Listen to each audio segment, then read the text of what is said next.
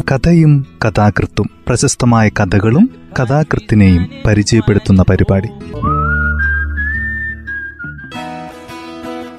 തയ്യാറാക്കിയത് Joseph Pallath H ശബ്ദസഹായം സ്മിത ജോൺസൺ.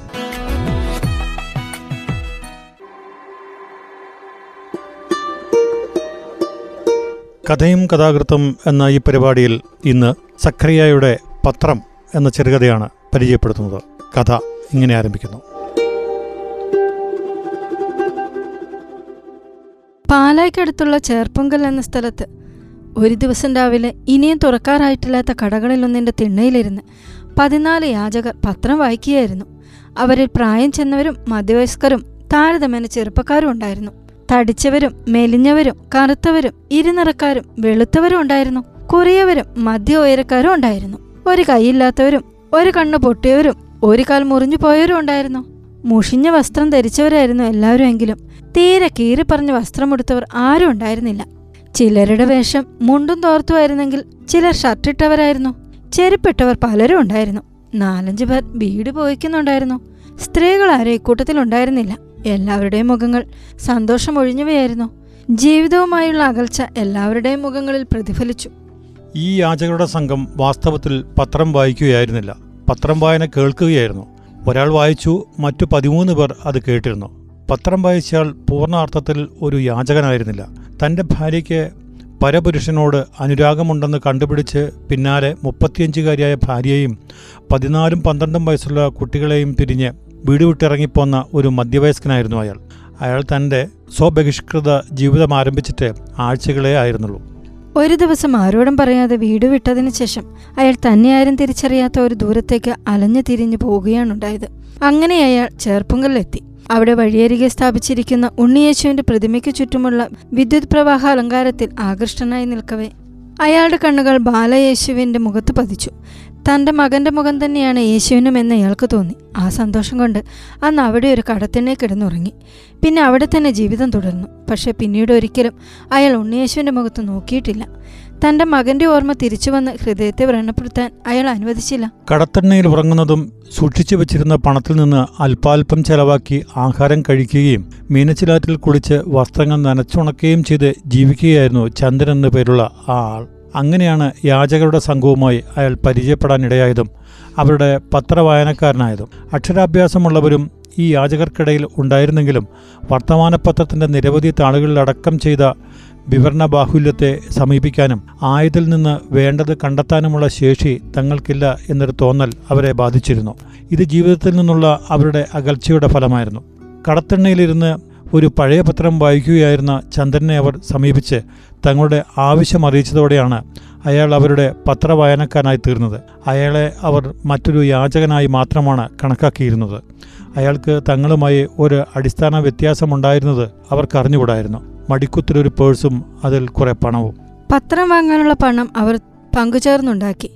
അയാളുടെ ജോലി ഓരോ ദിവസവും രാവിലെ പത്രത്തിലെ ചരമ ശവസംസ്കാര പരസ്യങ്ങളും വാർത്തകളും വിവാഹം തുടങ്ങിയ ആഘോഷങ്ങളുടെ പരസ്യങ്ങളും യാചകരുടെ അറിവിലേക്കായി വായിച്ചു കേൾപ്പിക്കുക എന്നതായിരുന്നു. അവർ തങ്ങൾക്ക് ലഭിച്ച വിവരമനുസരിച്ച് സമീപസ്ഥലങ്ങളിലെ ചടങ്ങുകളും സദ്യകളും നടക്കുന്ന വീടുകൾ ക്ഷേത്രങ്ങൾ പള്ളികൾ ഹാളുകൾ കല്യാണ മണ്ഡപങ്ങൾ തുടങ്ങിയവ തങ്ങൾക്കിടയിൽ പങ്കിട്ടെടുത്തു. അഭ്യസ്തവിദ്യനായിരുന്ന ചന്ദ്രൻ അവരെ തന്നാലാവും വിധം ബസ് റൂട്ടുകളും മേൽവിലാസങ്ങളും കണ്ടുപിടിക്കാൻ സഹായിക്കുകയും ചെയ്തിരുന്നു. മാത്രമല്ല യാചകർക്ക് കൂടുതൽ ദാനം കിട്ടിയേക്കാനിടയുള്ള ഇടങ്ങൾ തിരിച്ചറിഞ്ഞു കൊടുക്കാനും ചന്ദ്രന് കഴിഞ്ഞു. അങ്ങനെ ചന്ദ്രൻ അവർക്ക് വളരെ ഉപയോഗമുള്ള ഒരാളായി തീർന്നു ഞങ്ങൾക്ക് കിട്ടുന്നതിന്റെ ഒരു വീതം ചന്ദ്രന് കൂലിയായി നൽകാൻ അവർ തയ്യാറായിരുന്നു. ചന്ദ്രൻ അത് സ്വീകരിച്ചില്ല. അർദ്ധസന്യാസിയെപ്പോലെ അലഞ്ഞു തിരിയുന്നവനാണെങ്കിലും ഒരു മധ്യവർഗ ജാതന് ഇരുന്നു കിട്ടിയ വസ്തുക്കളുണ്ടാകുന്ന തിരസ്കരണ മനോഭാവം മാത്രമായിരുന്നില്ല ഇതിന് കാരണം. പണം ചെലവാക്കാതെ ദിവസേന പത്രം വായിക്കാനുള്ള അവസരത്തെ തന്നെ അയാൾ കൂലിയായി കരുതി. വീട് വിട്ടിറങ്ങിയപ്പോൾ കയ്യിലെടുത്ത പണവും അണ്ടർവയറിന്റെ രഹസ്യ കീശയിൽ ഒളിപ്പിച്ചു വെച്ച തന്റെ സ്വർണമാലയും എത്ര കാലം തനിക്ക് ഉപജീവനം തരും എന്നയാൾക്ക് അതീവ ഭീതി ഉണ്ടായിരുന്നതിനാലും ഒരു യഥാർത്ഥ യാചകനായി തീരുന്നതിനെപ്പറ്റി ചിന്തിക്കുമ്പോഴേക്കും മനസ്സ് തളർന്നു പോയതുകൊണ്ടും അയാൾ തന്റെ കയ്യിലിരുന്ന പണം വളരെ സൂക്ഷിച്ചായിരുന്നു ചെലവഴിച്ചത്. ദിവസത്തിൽ ഒരു നേരമേ അയാൾ ഭക്ഷണം കഴിച്ചുള്ളൂ. മറ്റു സമയങ്ങളിൽ അയാൾക്ക് വിശപ്പ് തോന്നാതായി കഴിഞ്ഞിരുന്നു. അയാൾ വീട് വിട്ടിറങ്ങിയതിന്റെ നാലാമത്തെ ആഴ്ചയിലാണ് യാചക സംഘത്തിന് വേണ്ടി പത്രം വായിക്കുമ്പോൾ ഒരു പരസ്യത്തിൽ അയാളുടെ കണ്ണുകൾ പതിച്ചത്. അത് അയാളുടെ ഭാര്യയുടെ പരസ്യമായിരുന്നു. ചന്ദ്രേട്ട മാപ്പ് തരിക തിരിച്ചു വരിക. ഞാനും രമേശും മല്ലികയും കാത്തിരിക്കുന്നു. അത്യുയരത്തിൽ നിന്ന് താഴേക്ക് വീഴുന്നത് പോലെ ദയനീയമായൊരു തോന്നൽ അയാൾക്കുണ്ടായി. അയാൾക്ക് ശ്വാസം മുട്ടി. അയാൾ ആ പരസ്യത്തിൽ അല്പസമയം ഒരു മായാലോകത്തിലെന്ന പോലെ തുറച്ചു നോക്കി. അയാളുടെ കണ്ണുകൾ നനഞ്ഞു. പെട്ടെന്ന് കണ്ണുകൾ തുടച്ച് അയാൾ വായന തുടർന്നു.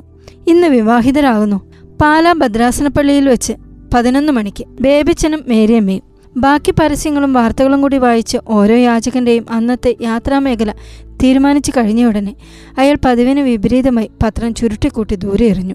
ഒന്നോ രണ്ടോ യാചകർ അത്ഭുതത്തോടെ അയാളെ നോക്കി. പത്രം ഒരു കാറ്റിലുരുണ്ട് ഉണ്ണിശോയുടെ കുരിശുപള്ളിയുടെ മുൻപിൽ അനാഥമായി കിടന്നു. ആ പത്രം മടക്കിയെടുക്കണമെന്നും തന്റെ ഭാര്യയുടെ ക്ഷണം ഒന്നുകൂടി വായിക്കണമെന്നും അയാൾക്ക് തീവ്രമായ ആശ തോന്നി. പക്ഷേ അയാൾ ആശയം മനസ്സിൽ നിന്ന് അല്പസമയം കൊണ്ട് ഇല്ലാതാക്കി. ഒരു കാറ്റ് വീണ്ടും ഊതി. ആ പത്രം ഓടയിലേക്ക് നിരങ്ങി വീണു. കട തുറക്കാനെത്തിയ ഉടമസ്ഥന്റെ കാലൊച്ച കേട്ടാണ് അയാൾ തന്റെ ദിവാസ്വപ്നത്തിൽ നിന്ന് ഞെട്ടിയുണർന്നത് ഇന്ന് അയാൾ വീട് വിട്ടിറങ്ങിയതിന്റെയും തന്റെ ഭാര്യയുടെയും മക്കളുടെയും സാമീപ്യ സൗഖ്യം ഉപേക്ഷിച്ചതിന്റെയും നൂറ്റി അൻപതാമത് ദിവസമായിരുന്നു. ചന്ദ്രൻ പത്രം നിവർത്തിപ്പിടിച്ച് വായിച്ചു.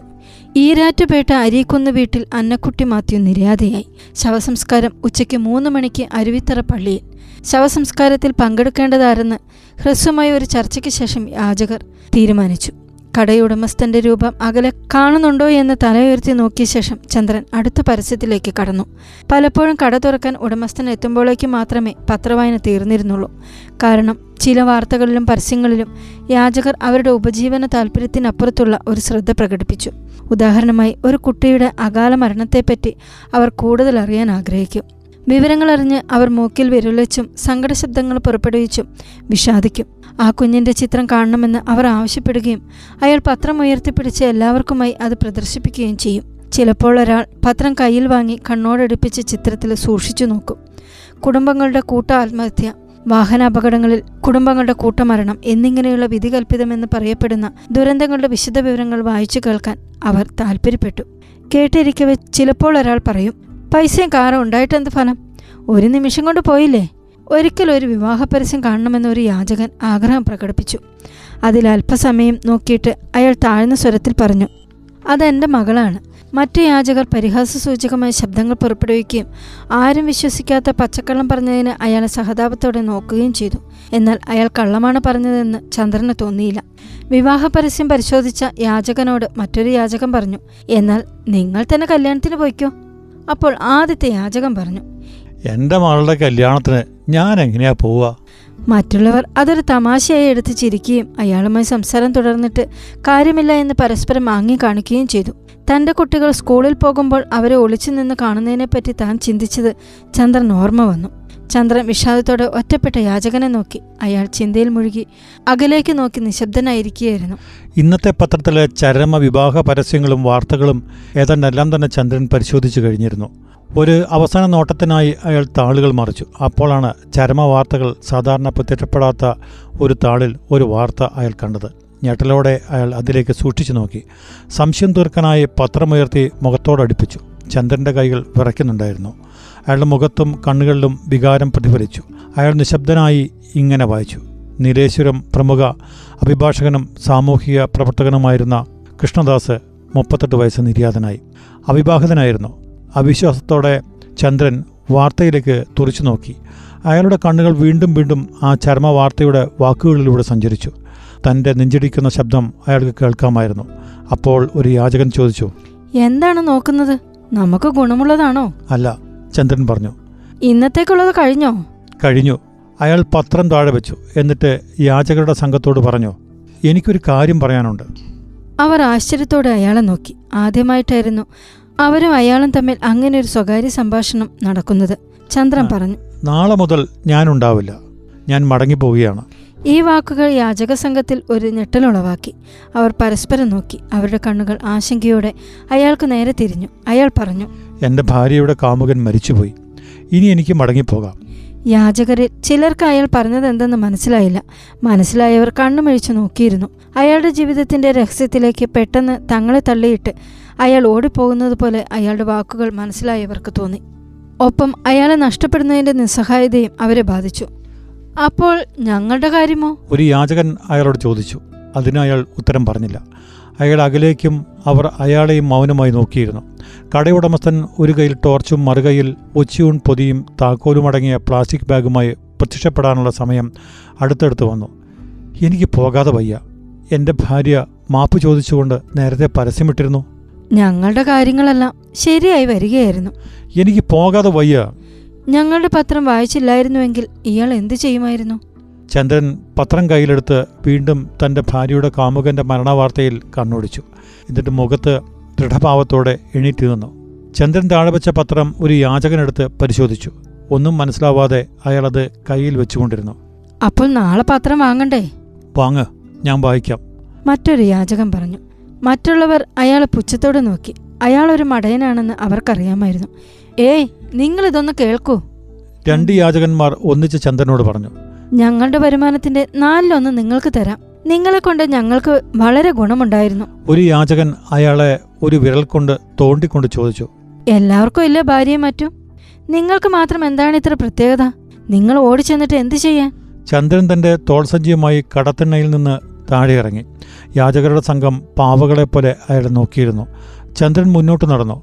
പുറകോട്ടൊന്ന് നോക്കി കൈ വീശിയ ശേഷം അയാൾ പറഞ്ഞു പിന്നെ കാണാം. നേരത്തെ കുപിതനായ യാചകൻ അയാളെ നോക്കി പിറുപിറുത്തു. പിന്നെ കാണാം. നാണമില്ലാത്തവൻ കള്ളൻ. പിന്നെ കാണണ്ട. മറ്റൊരു യാചകൻ പറഞ്ഞു കാമുകൻ മരിച്ചതുകൊണ്ട് ഭാര്യ ഇയാളെ സ്വീകരിക്കുമെന്ന് എന്ത് തീർച്ച? എല്ലാം വെറും ആശ.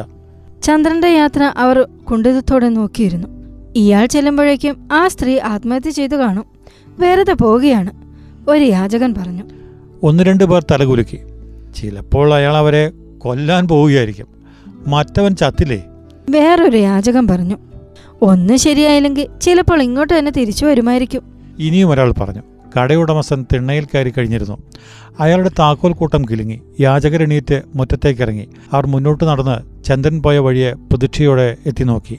അയാൾ ബസ് സ്റ്റോപ്പിൽ കാത്തു നിൽക്കുന്നത് അവർ കണ്ടു. തമ്മിലൊന്നും പറയാതെ ലോകമാസകലമുള്ള യാചകർക്ക് സ്വയത്തമായ വേഗത അവസാനിച്ച കാലടികളുമായി അവർ ബസ് സ്റ്റോപ്പിലേക്ക് നടത്തം ആരംഭിച്ചു. അവരുടെ മേൽ കറുത്ത പുക പരത്തിക്കൊണ്ട് പൂഞ്ഞാർ കോട്ടയം ഫാസ്റ്റ് പാസഞ്ചർ അവരെ കടന്നുപോയി ബസ് സ്റ്റോപ്പിൽ നിന്നു. അവർ തങ്ങളുടെ പാദങ്ങൾക്ക് അല്പം വേഗത കൂട്ടിയെങ്കിലും ചന്ദ്രൻ ബസ്സിലേക്ക് കയറുന്നതും ബസ് അയാളെയും കൊണ്ട് പാഞ്ഞു പോകുന്നതും കാണാൻ മാത്രമേ അവർക്ക് കഴിഞ്ഞുള്ളൂ. അവരുടെ സംഘത്തിന് പിന്നിൽ ഉണ്ണീശോയുടെ പ്രതിമയെ ചുറ്റി വിദ്യുത് വെളിച്ചം പാഞ്ഞു നടന്നു. അവരിൽ ഒരാൾ സങ്കടപൂർവം തലയാട്ടിക്കൊണ്ട് പറഞ്ഞു എല്ലാം വെറും ആശ.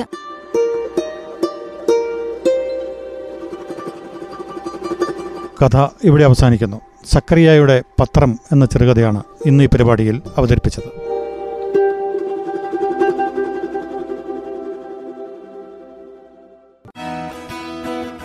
തയ്യാറാക്കിയത് ജോസഫ് പള്ളത്ത് എച്ച് ഒ ശബ്ദസഹായം സ്മിത ജോൺസൺ.